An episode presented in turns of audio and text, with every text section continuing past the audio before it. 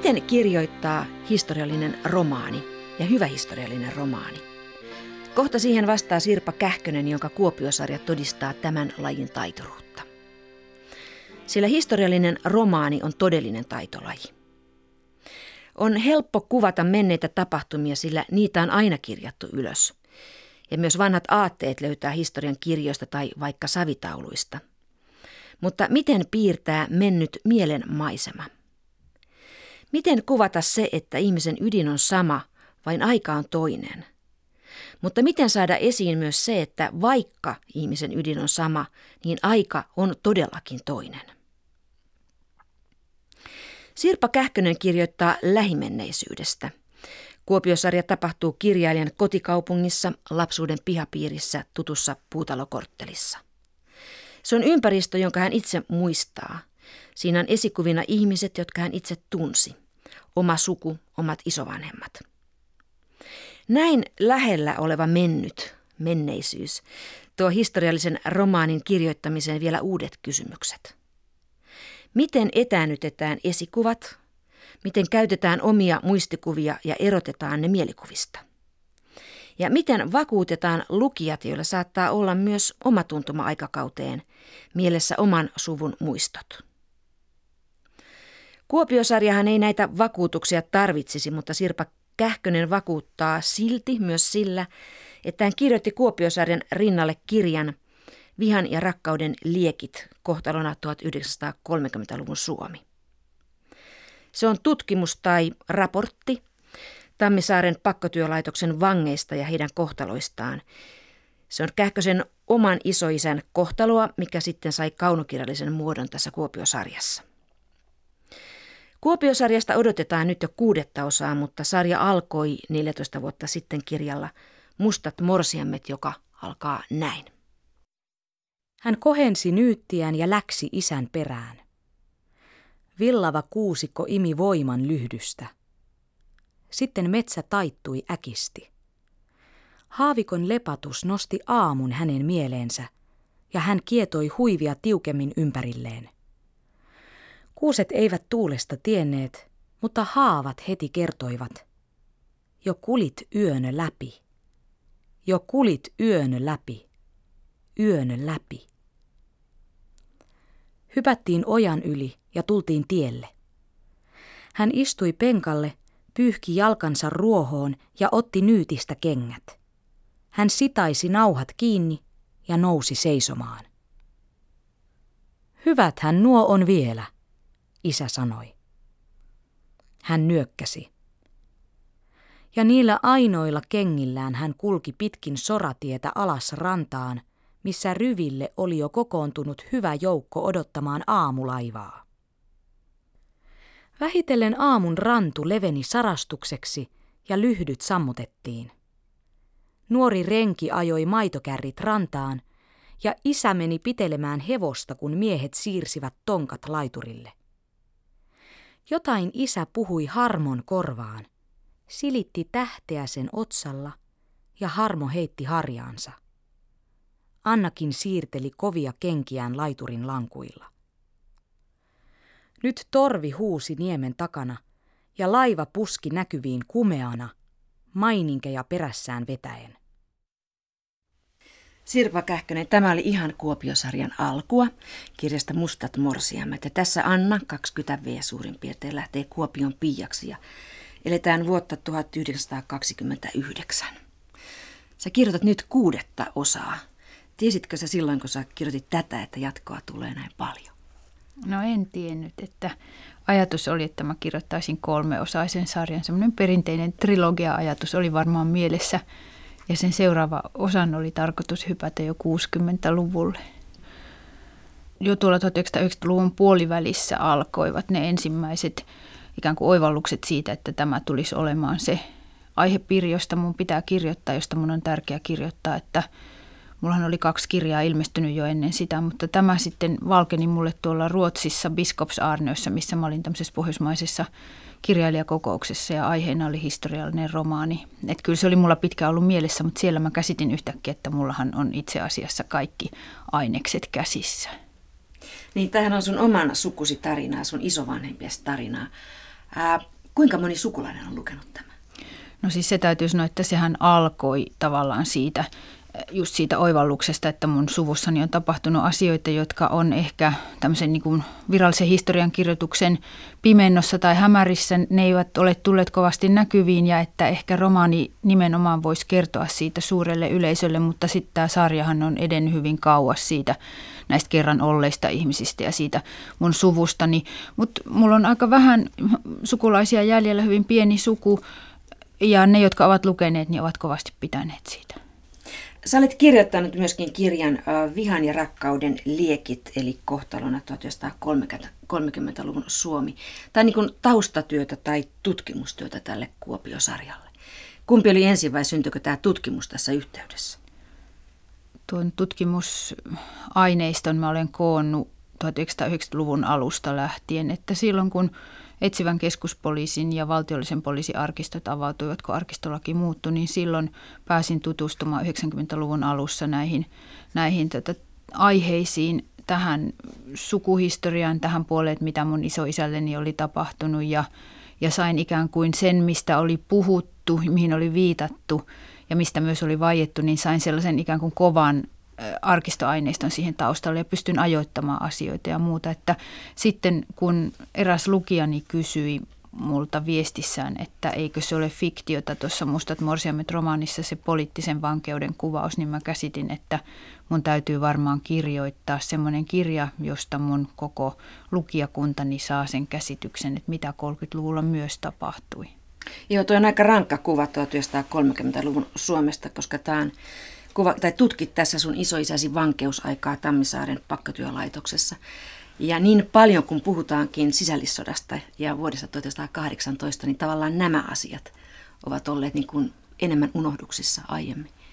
Joo, se on ehkä tällainen suuren yleisön tavoittamattomissa ollut aihe, mutta oli ollut kypsymässä aivan selvästi, että juuri mun tulkintani sille, että miksi tuo vihan ja rakkauden liikit meni niin voimakkaasti läpi ja herätti niin monenlaisessa yleisössä mielenkiintoa ja, ja jopa innostusta, niin liittyy siihen, että se vuoden 18 aihe oli käsitelty hyvin kypsäksi saakka ja se 30-luku odotti tulemista. Että tästähän oikeushistorioitsijat on tehneet jo tutkimuksia siitä, miten tuo 30-luvun alun kriisi oli jatkumo sille sisällissodan tavalla oikeudelliselle ja, ja yhteiskunnalliselle kriisille.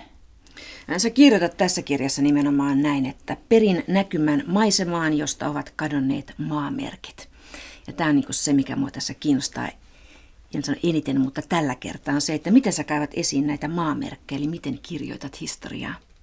Jos lukee tätä Mustat morsiamet kirjaa lähdetään liikkeelle siitä, niin tässähän eletään vuotta 1929, tämä alkaa siitä, eikö niin? Tässä on niin kuin alussa on tällainen heräävä aamu, on villava kuusikko, on haavikon lepatus. Mistä tämä maisema on? Onko tämä oikea maisema? No se on sikäli oikea maisema, että mä olin myös aika paljon tutkinut sitä, millä tavalla tämä järvi oli tie savolaisille tässä rikkonaisessa maisemassa se ennen, varsinkin ennen rautatien tuloa, mutta myös sen takia, että kelirikko rikkoi tiet pitkiksi ajoiksi, niin, niin oli ikään kuin varmin ja luotettavin väylä ja lyhyin väylä paikasta toiseen. Ja sillä tavalla mä loin sen kuvan tästä tytöstä, joka lähtee, niin se oli savolaisen, tyypillisen savolaisen maiseman kuvaus, semmoisen maiseman, jossa mä itsekin olen nuorena liikkunut, vaikka mä olen kaupungin tyttö, niin kyllä se kuusikko ja haavikko ja nämä valon ja äänien vaihtelut niissä, niin ne on tuttuja kaikille, jotka vähänkin on luonnossa liikkuneet, että tällä tavalla omista lähteistä ja sitten siitä tutkimusaineistosta mä yleensä aina sen tekstin rakennan. Joo, tässä sanotaan näin, että kuuset eivät tuulesta tienneet, mutta haavat kertoivat heti. Tässä on enemmän niin tällaista metsän tuntumaa kuin ihan tarkkaa kuvaa. Tässä on taustalla hirveän voimakkaasti noin Jan Crossin historialliset romanit, jotka teki muuhun nuorena ihan suunnattoman vaikutuksia. Jos lukee tarkkaan Crossia, niin Crosshan menee hyvin usein aistivaikutelman kautta siihen historialliseen hetkeen. Ja mulle se on edelleen äärettömän tärkeää, että se lukija vietellään sillä tuntemuksella, jonka hän saa siitä. Ja jokainenhan, joka Suomessa on metsässä liikkunut, niin tietää sen juuri sen eron, äänimaiseman eron. Ja nämä tämmöiset asiat on mulle tavattoman tärkeitä tässä, tekstiä tehdessä. Joo, se pisti oikein ihanasti silmään tai korvaan se, että sä kirjoitat hyvin paljon niin aistien kautta. Täällä olisi tällaista, että aamu oli jylhän kaunis kaupungissa. Sä et kuvaa sen tarkemmin sitä, mutta sä siirryt siihen, että sen äänet, sen kohu, sen jymy. Sitten aurinko leiskahtaa lasissa. Tässä on niin kuin värejä, lämpöä, tuoksuja. Joo. Joo, tietenkin siellä on sitten se tulee tietoisemmaksi tuon sarjan mittaan, mutta siellähän on tämmöinen esimerkiksi hyvin Tsehovilainen kuvailutapa. Tsehovhan sanoi aikoinaan jossain kirjeessään, että jos kuvaat öistä patoa, niin laita sinne pullon sirpalle sinne padon päälle ja siinä vähän valo välähtää, niin siinä sulla on sen yön kuvaus. Että, että sitä ei tarvitse niin tavattoman tarkkaan tehdä. Että yksi hyvin valittu yksityiskohta on paljon enemmän kuin semmoinen lavea selostus. Ja sitten sanot näin, että kaupunki tuli vastaan vauhdilla, sitten tehtaan piiput savusivat. Sä tavallaan piirret tässä enemmän niin kuin kaupungin siluettia. Sä jotenkin tuntuu, että sä kuvaat mennyt aikaa sillä, että mitä sä jätät kuvasta pois. Sä jätät kuvasta pois sen, mikä on voinut muuttua.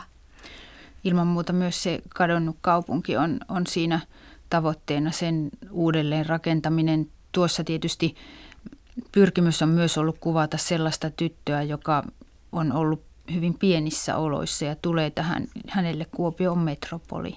Ja sitten se vauhti, se, se semmoinen niin kuin liikkeen tuntu, niin tietenkin tässä ollaan hirveän lähellä vielä semmoista klassista suomalaista äm, kuvausta siitä, miten palvelijatar, tuleva palvelijatar tulee kaupunkiin, että, että jos ajatellaan Hannu Salaman esimerkiksi se tavallinen tarina kirjaa tai muita tämmöisiä, se on hyvin lähellä sitä ja sitten tavallaan se sarja erkanee siitä, siitä tyypillisimmästä kerronnasta seuraavissa osissa.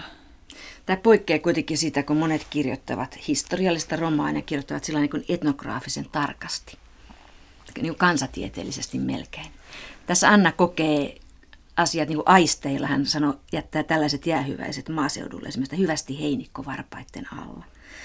Hyvästi maanhaju ja pensaitten suhu.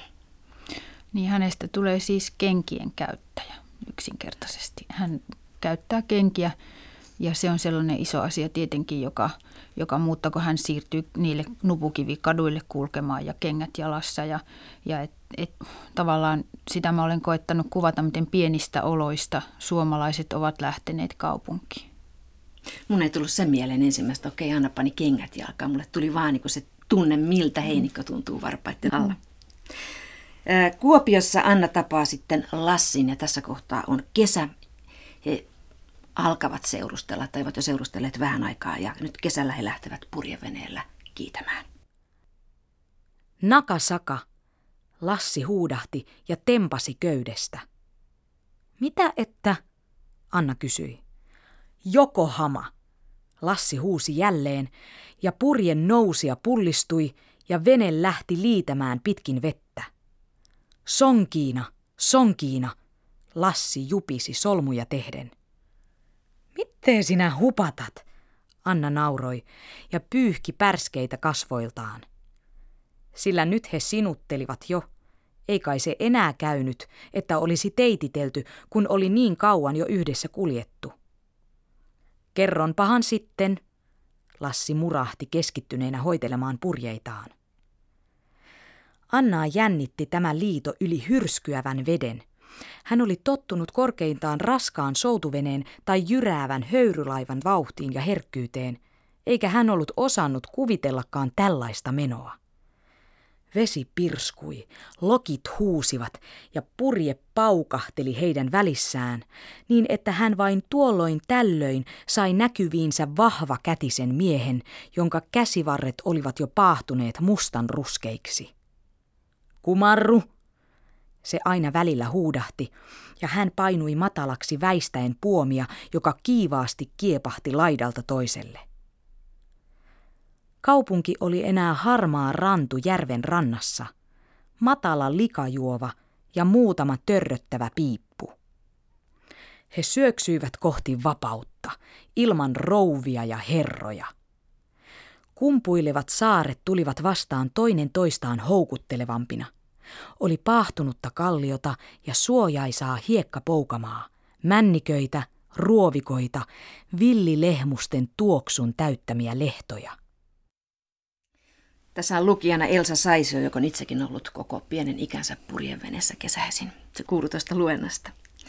Sitten Leiri Nuotiolla Lassi kertoo kaiken maailman asiat ja tieteet ja ajatukset. Ja tässä on aika hienoa se, miten muutaman sanan, eli Nakasaka Yokohama, sen kautta tavallaan aukeaa koko maailma.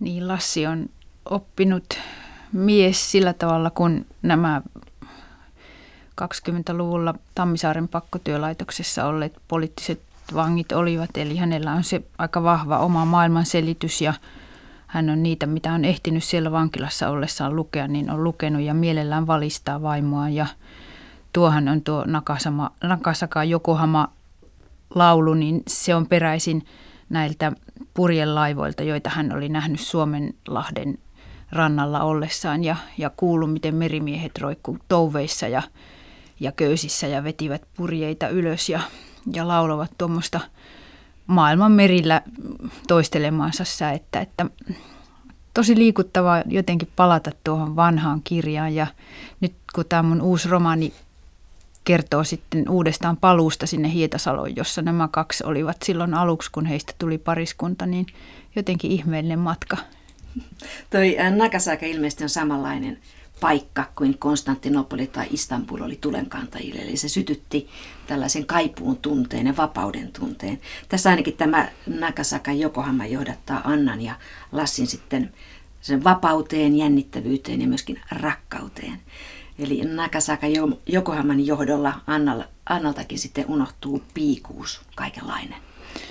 Piikuus, joo, piikuus ja kaupunkiin sinne, joka tuossa kuvataan, että Annan mielestä on melkein likarantu ja piikuus jää myöskin sitten sinne, sinne tuota Hietasalon saareen häneltä, että hän kokee sen rakkauden hetkensä siellä villilehmusten varjossa ja, ja tuota, siitä hän sitten heille lähtee pieni lapsi, saa alkunsa, raskaus saa alkunsa.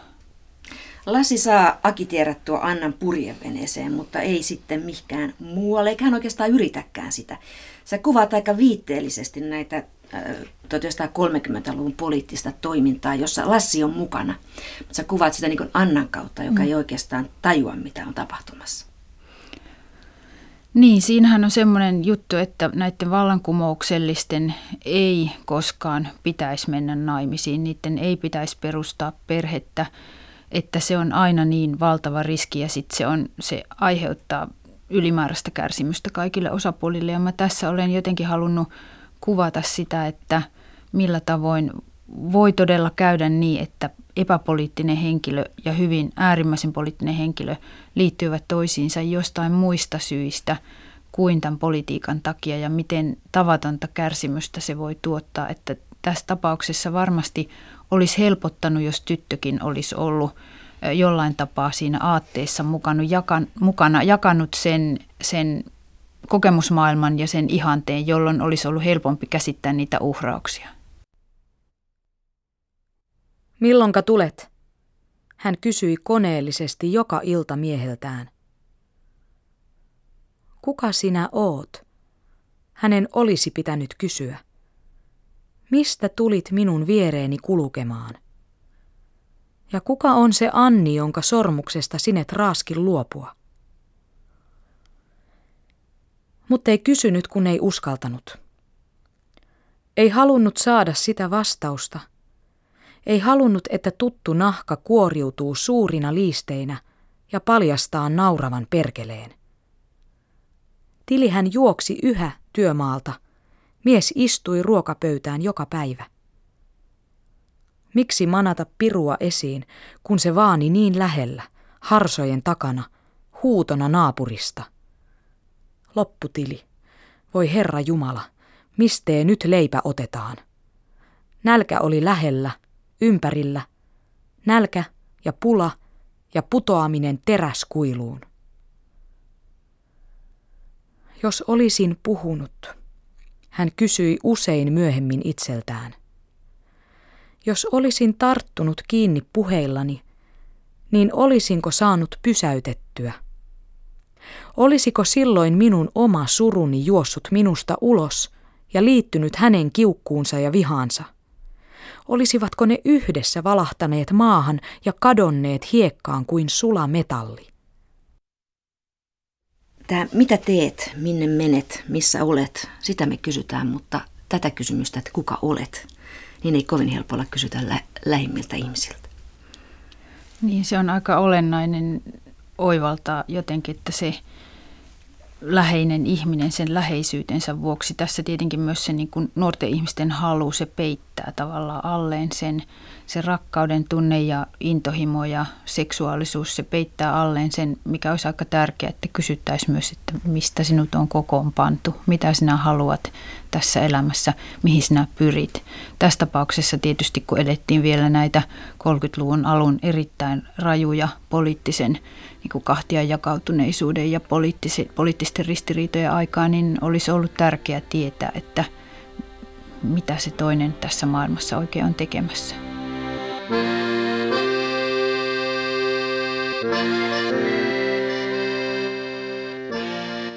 Mun isoisäni ei puhunut minulle koskaan näistä asioista, eikä hän kai puhunut niistä kenellekään muuta kuin ehkä sitten aatetovereilleen ja joillekin toisille miehille ylipäätään, mutta ei koskaan meille lapsille. Mutta äitini esimerkiksi on näistä mulle puhunut kaiken, mitä on tiennyt ja jotenkin mä oon kokenutkin, että mä häneltä sain aika voimakkaasti tehtävän näitä asioita selvittää. E, isoäitini puhui, kyllä, että se vaitiolo oli oikeastaan, se oli painavaa mun isoisäni kohdalla ja hän ei niitä halunnut käydä läpi. Silti mä luulen, että hän olisi ollut tavattoman ylpeä siitä, että näistä asioista on tällä tavalla kirjoitettu ja että, että varmasti näillä vanhuksilla, jotka on jo kauan sitten mennyt pois, niin olisi ollut jotain sanottavaa siitä, että, että t- tavallaan he on olleet esikuvina fiktiolle, mutta heitä ei enää ole eikä he ole täällä pahastumassa, jos joku pikkukohta meni pieleen. Sä kirjoitit tuossa kirjassa kohtalona 1930-luvun Suomi näin, että perin näkymän maisemaan, josta ovat kadonneet maamerkit. Ja näitä maamerkkejä on paitsi tällaisia konkreettisia niin merkkejä maisemassa, ne on myös olemassa tällaiset kuin henkiset maamerkit. Ja se on aika kiinnostavaa se, että miten niitä pystyy rakentamaan uudestaan. Nämä menneen vuosikymmenen aatteethan löytää helpommin, koska ne löytää kirjoista ja lehdistä.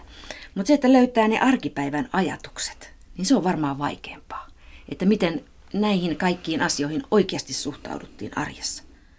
Muhun teki tavattoman vaikutuksen semmoinen kirja tästä Normandian maihin noususta ja siitä, millä tavalla normandialaiset otti vastaan nämä amerikkalaiset, jotka tulivat, kun se tulkinta on aikaisemmin ollut näin, että, että ne oli niin pidättyväisiä, että ne sen takia ei heiluttaneet lippuja eikä riemuinneet, mutta tosiasia on se, että se sota oli pyyhkinyt niin rajuna sen Normandia yli, että ihmiset oli sokissa ja, ja sieltä oli kadonnut kaikki, niin sanotusti juuri kaikki tutut maamerkit olivat kadoksissa. Ja jollain tavalla mä koen, että se 30-luvun hävitys vaikutti samalla tavalla sisäisesti hyvin moniin ihmisiin, plus se, mitä sitten sodan jälkeen esimerkiksi näille hyvin vakaumuksellisille kommunisteillekin paljastui Neuvostoliitosta, osittain jo 30-luvun lopussa Stalinin vainojen ja tämä niin lopullisuus, sen tuhon lopullisuus – ihmisten katoaminen, sen aatteen tietynlainen suuret vauriot, mitä se aate koki sen, sen vuoksi. Ja tämä on se perintö, jonka mä olen saanut ja se on ollut se kaikkein vaikein kannettava ja sen tavallaan esille tuominen, sen näyttäminen, sen hävityksen, totaalisen hävityksen näyttäminen, niin se on ollut aika vaativaa. Ja sinnehän ei silloin mitään rakenneta, vaan silloin näytetään maisema, joka on hyvin autio. Anna ei ollut sillä tavalla aatteen ihminen 1930-luvulla, mutta hän eli siinä vieressä tavallaan tietäen, mm, jollain tavalla ehkä myötäillenkin, mutta ei osallistuen. Sä oot kirjoittanut Annaan aika paljon sellaista, vaikka Anna on niin pehmeä, pehmeä tyttö, tietämätön tyttö, mutta Anna on kuitenkin tietynlaista suoruutta ja tylyyttä. Hän missään nimessä ei ole 1960-luvun kasvatti. Anna on hyvin tyypillinen savolaisnainen joissakin asioissa ja hänen tota, kälynsä Hilda vielä enemmän, eli se semmoinen niin jylhyys, suoruus, semmoinen sanallinen tavallaan maailman hahmottaminen sanallisesti, niin se on, se on heille ja näille naisille tässä ylipäänsä hyvin ominaista. Se, että, että Annahan seuraa sivusta, se on Annan näkökulmasta kirjoitettu myös sen vuoksi, että, että ihan tämmöisessä niin kuin historiallisen romaanin teoriassakin on todettu, että on parempi kuvata keskinkertaista ihmistä, sivusta seuraajaa ja sellaista niin kuin pientä ihmistä, jonka kautta sitten voidaan kuvata näitä myös näitä suuria aatteita, suuria miehiä, suuria naisia, sitä semmoista isompaa historiaa paljon hedelmällisemmin kuin jos vaikka kuvattaisiin keisareita ja, tai tässä tapauksessa sitä niin kuin sen, siinä tulisessa ytimessä olevaa ihmistä. Anna lähtee sitten vihdoin tapaamaan Lassia Tammisaaren vankilaan ja Anna on pantanut tätä vierailuaan kaksi vuotta. Hän oikeastaan ollut aika mykkäsen suhteen eikä suostunut ajattelemaan sitä, mutta nyt on tullut aika. Minä haluan ukkoni luokse lähteä. Anna oli ilmoittanut Anopilleen. Autattako minua? Hän oli uskaltanut kysyä, uskaltanut päättäväisyytensä voimalla. No totta kai, laps, mutta eihän sinua sinne voi itekseen laittoa. Jos Hilta lähtis matkaan. Anna oli vain pudistanut päätään. Hän yksin tai ei kukaan. Ja niin Anoppi oli taipunut. Sillä oli niin paljon huoltamista apessa, joka oli äkkiä vanhennut ainakin kymmenen vuotta. He hillosivat ja keittivät mehuja, Hilda, Anoppi ja hän.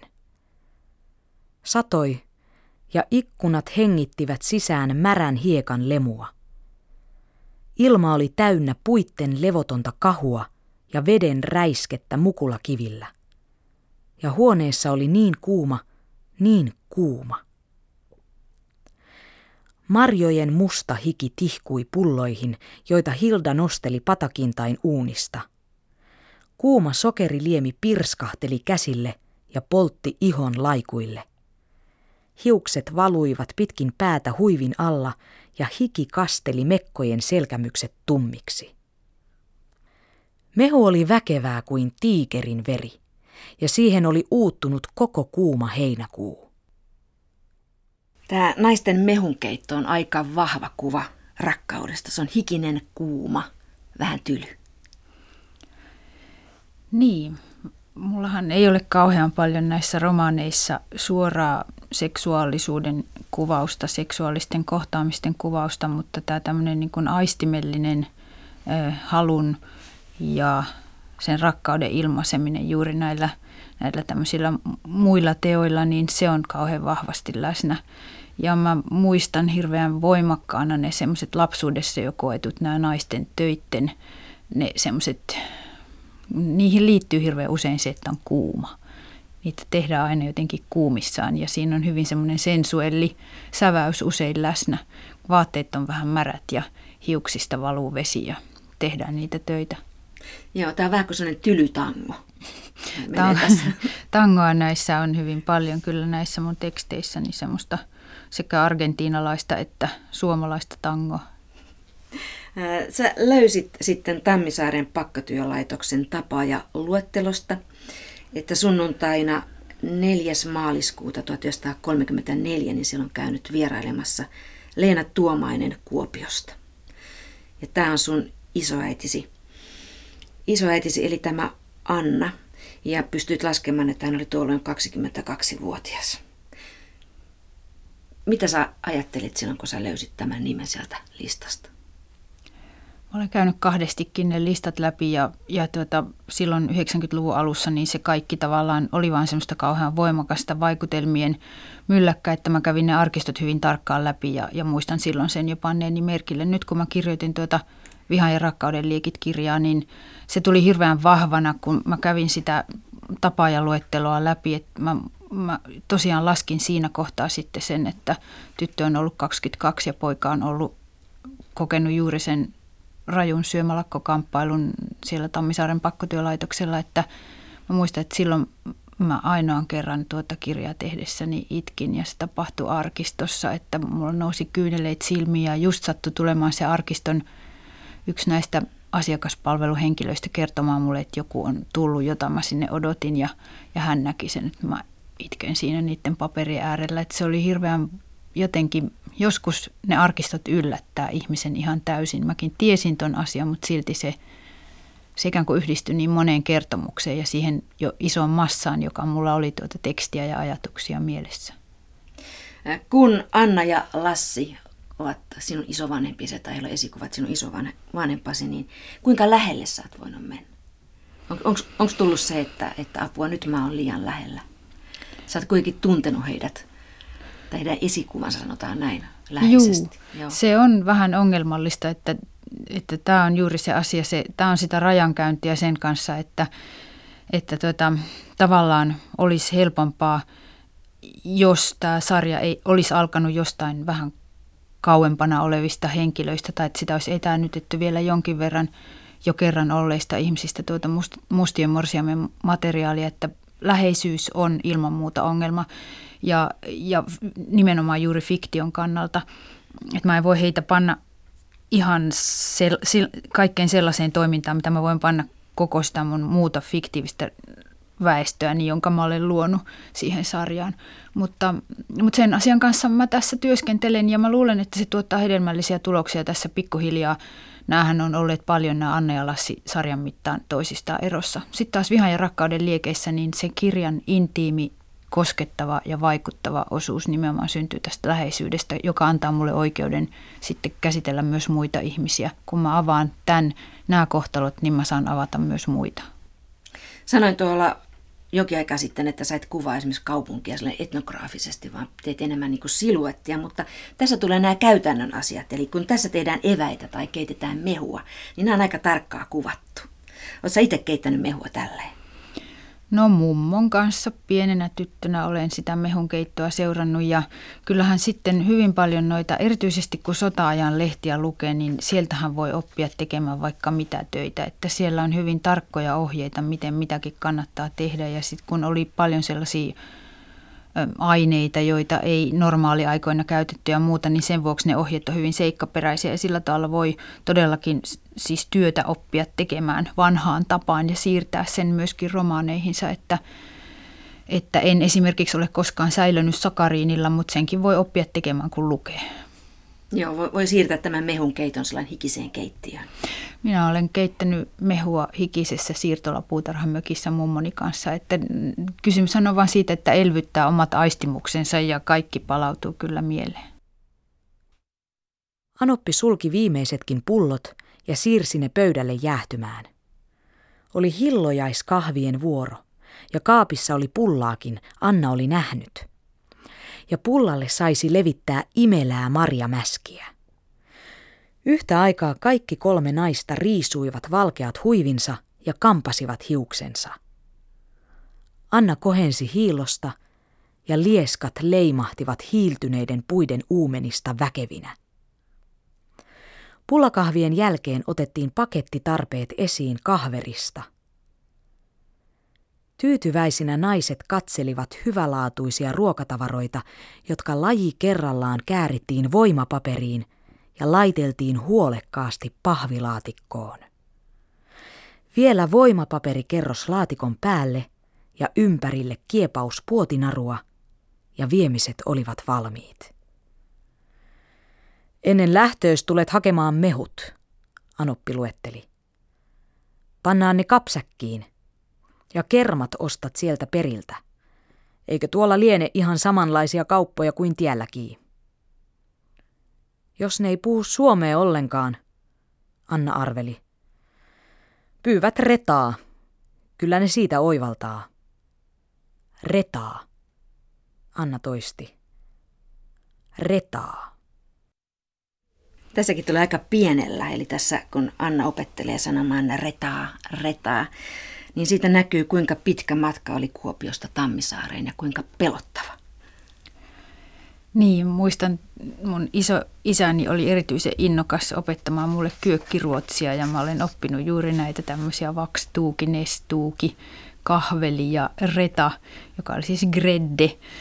Ja sehän kertoo hirveän hienosti Suomen historiasta myös siitä, millä tavalla Kuopionkin kaltaisessa pikkukaupungissa on ollut ruotsinkielisiä herrasväkiä ja sillä tavalla nämäkin ö, naiset siellä keittiöissä osaavat jakaa tätä tällaista ikään kuin informaatiota siitä, että jos ei siellä puhuta suomea, niin kyllä sinä vähän ruotsiakin voit niille tarjota. Ja Ja en usko kyllä, että retaa pyytämällä olisi ihan heti ymmärretty, mistä oli kysymys, mutta kuitenkin näin, että et, ja Tammisaaren tosiaan, niin sinne oli määrättömän, sinne oli planetaarisen pitkä matka. Sä käytät muutenkin, piirrät ajankuvaa tällaisten vanhojen sanontojen ja nimitysten kautta. Että tuolla alussa oli sanat maitokärri, tonkka, tonki, lan, lankonki, vossikka, kesäpaltto, nyytti. Mm. Niin, lankonki siis langong, tämä, la, tämä niin maihin nousu silta. Ja sittenhän siellä on tämä ryki, joka on vanhaa, tämmöistä vanhaa laivamieskieltä, eli brygga, laituri. Ja nämä muut tämmöiset, tuossa laivakielessä on hirveän vahva semmoinen oma säväyksensä. Kielen kauttahan sitä maailmaa rakennetaan ja ehkä tuossa semmoinen pikkunen kielellinen etnografinen säväys on, mutta, mutta toisaalta silloin kun mä ryhdyin tuota sarjaa kirjoittamaan, niin mä joudun tekemään sen ratkaisun, että mitä kieltä ne puhuvat – ja sitten kun mä jouduin päättämään, että se on savon kieltä, niin mä tiesin, että se on ainakin jonkin aikaa, mä joudun hoippumaan kirjallisen harakirin partaalla, koska savon kieli on niin väheksytty ja pilkattu kieli. Mutta että 20-30-luvun Suomessa niin ihmiset ei vaan puhuneet yleiskieltä. Oliko sinulla vaikea löytää niitä vanhoja sanoja? No ei, että sehän tietenkin on, osittain se on, on, se on sitä kieltä, jolla mua on hoidettu ja hoivattu. Mä olen elänyt niin, mä olen elänyt 1900-luvun alussa syntyneiden ihmisten kanssa mun merkittävät lapsuusvuoteni hyvin pitkälle. Että se tuli hyvin vahvasti ihan luontevasti sieltä ja sitten tietysti tämmöistä niin pientäkin tutkimusta tekemällä niin pääsee hyvin nopeasti siihen menneeseen kielenkäyttöön ja siihen, mitkä siellä oli olennaisia. Nyytti esimerkiksi, nyytti, se palvelusneidon nyytti – ne on sellaisia asioita, jotka sinne kannattaa tuoda. Joita paltto oli vielä ihan yleistä 50-luvulla, jolloin mä oon syntynyt. Juu, ja minunkin lapsuudessa puhuttiin vielä palttoosta. Palttoot oli ennen, ylipäänsä vaatteet oli semmoisia, että ne oli niin kestäviä ja ne tilattiin, jos vaan pystyttiin, niin tilattiin ompelijalta ja niistä maksettiin paljon, mutta ne myös kesti kauan. Ja nimityskin kesti sitä aika ja kauan. nimityskin kesti. Kulki niin. mukana. Mm. Isoisäsi Lauri Tuomainen vapautui sitten Riihimäen varavankilasta joulukuussa 1938. Ja kirjassakin Lassi Tuomi tulee sitten takaisin seitsemän vuoden vankeuden jälkeen. Anna on odottanut seitsemän vuotta. Hän on odottanut, mutta hän on elänyt myös omaa elämäänsä ja oikeastaan vasta sinä aikana hän on kasvanut naiseksi ja itsenäiseksi. Että tämä Lassin paluu ei ole helppo. Annalle? Niin, kyllähän se, jos ajatellaan, että, että minkälaisen vaatimuksen se asettaa nuorelle naiselle, että seitsemän vuotta odottaa toista, niin se on kyllä aika, aika iso, koska semmoisessa ajassa juuri nuori ihminen niin ehtii kehittyä niin semmoiseen itsenäiseen suuntaan ja, ja sitten se pitkäaikainen vankeus tietysti rusentaa sitä toista osapuolta, että, että se, on, se on aidon tragedian aihe kyllä tollainen. Ja sittenhän se maailmanhistoria asettaa siinä vielä ne omat rajansa, että siinä ei ollut sitten vuottakaan siihen, kun toinen maailmansota syttyi. Että se oli, se oli aika lyhyt se vapauden välähdys, minkä nämä kaksi koki.